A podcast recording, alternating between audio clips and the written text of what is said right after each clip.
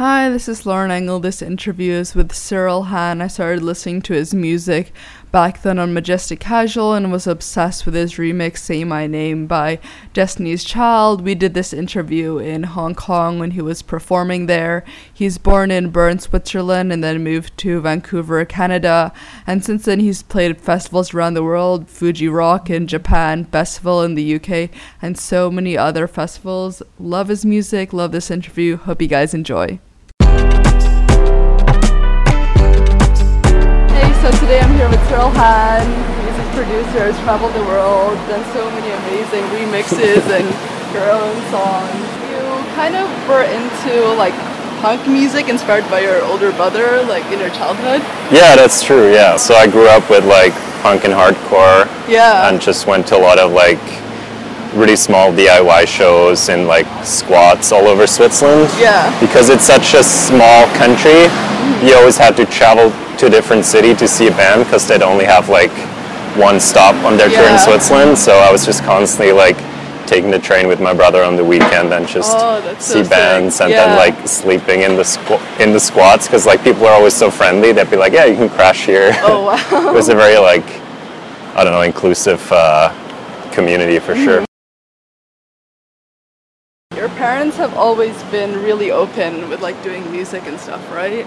Yeah. A lot of different types of music. Yeah for sure. They were um, they were both like interested in a lot of different genres but they never like you know pushed me to be like a, a music prodigy. Like i was not very good at playing instruments. Like they always encouraged me to take lessons but uh, i wasn't like great at anything i did. Like i played guitar and i played piano but mm-hmm. you know i was very mediocre at those but it, they definitely helped me with what I do now, obviously. How do you think you got like how you do music now if you weren't like so good at instruments back then? I would probably just be a lot more sample based, like sample records.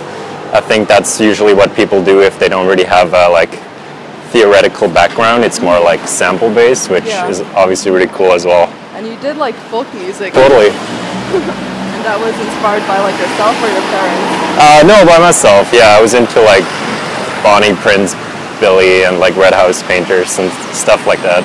Yeah, I read that like Bonnie Prince Billy was like your number one musical inspiration because yeah, you were totally. like 95% was like emotional yeah, yeah. music and stuff. Who like showed you his work? His um, I just I probably just found it through like blogs. You know, I was just always somebody who would try and find new music like constantly. Yeah. Um, which I think is important for what I do now still. So I've just always been on the lookout, I guess. But I can't remember exactly how I discovered him. How were you like, like you described yourself back then, growing up?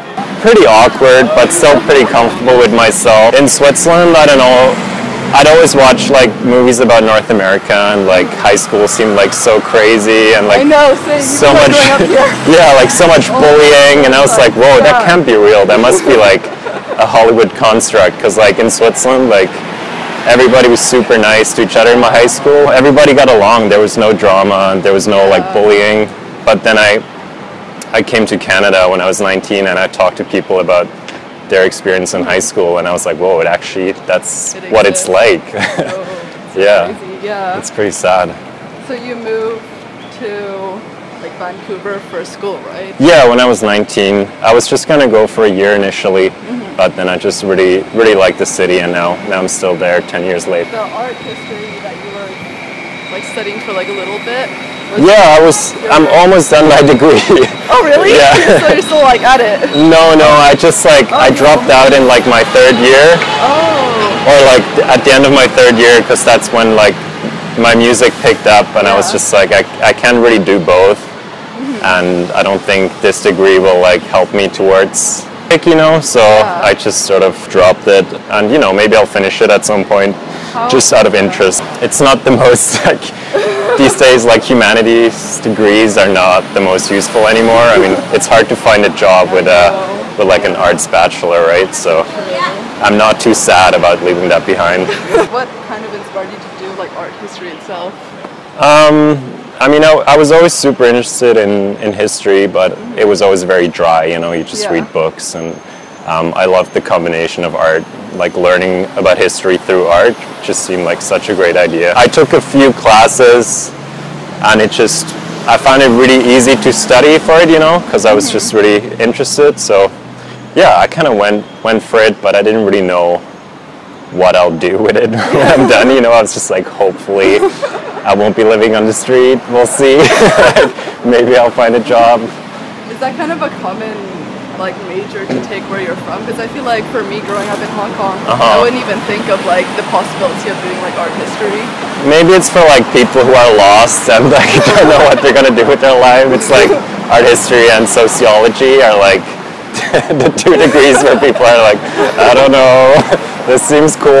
Your parents do like creative stuff full time, or like what do they do? No, my, my mom was like uh, a social worker and a therapist. Um, my dad is a psychiatrist. So, uh, a pretty interesting family to grow up in. And your brother? Um, he is also a psychiatrist. Yeah. It's just the two of you, right? Or- yeah, yeah, so I'm the odd one out for sure. So when you moved to Vancouver, did you have like any siblings there, or like why? Um, no, it was just, I Not wanted. siblings, like family members. Right, right. Um, I just wanted to go somewhere English speaking for a bit. Because my English wasn't like, you know, how it is now. I'd been to the UK a lot growing up in Switzerland because it was so close. Yeah. And I didn't really want to go to the States, and I, I didn't really have any interest in Australia or New Zealand at, at that point in my life. So Canada just seemed like an interesting place, and I didn't really know anything about it. So I was like, Vancouver is by the ocean, it has mountains, seems nice. so I just went for it. So you were doing music for a bit, then stopped, and then continued back.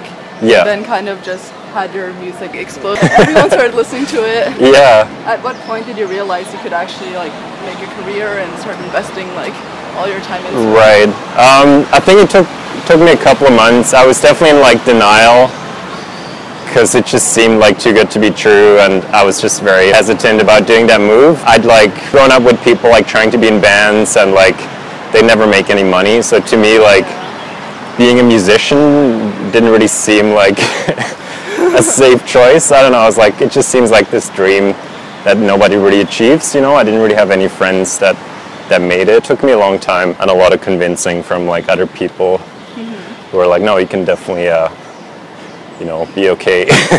so I think it took like half a year maybe. Oh, wow. And that's when Yeah. I dropped out of school and started playing shows. Do you have some sort of mentor when you're first starting to like guide you? nobody like in specific. I would just sort of reach out to people, even people I didn't know, but like people whose music I knew. I would just like hit them up on like Facebook or SoundCloud and be like, hey, like I know you kind of went through this.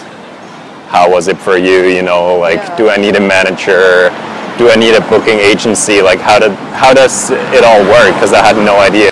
So you've been doing like more and more like remixes for other people and also your own music. Uh-huh. And um, you're starting to do like, is it like soundtrack music for like a feature film? Yeah, that's right. Yeah, that's been an amazing experience. It's some something I've always wanted to do. Spring, early summer. Pardon me. That's when I started working on that, and it was just it was probably like my favorite type of work that I've done so far in terms of music. Oh wow. Just just having that visual component. yeah, so it was true. just it seemed like perfect for me, you know. Um, so I definitely want to do more of that because it's just such a nice outlet, and it's like completely different from playing shows or writing music for myself because you have to like make the director happy, so you're like work towards something that's still your own, but you also have to like meet certain criteria.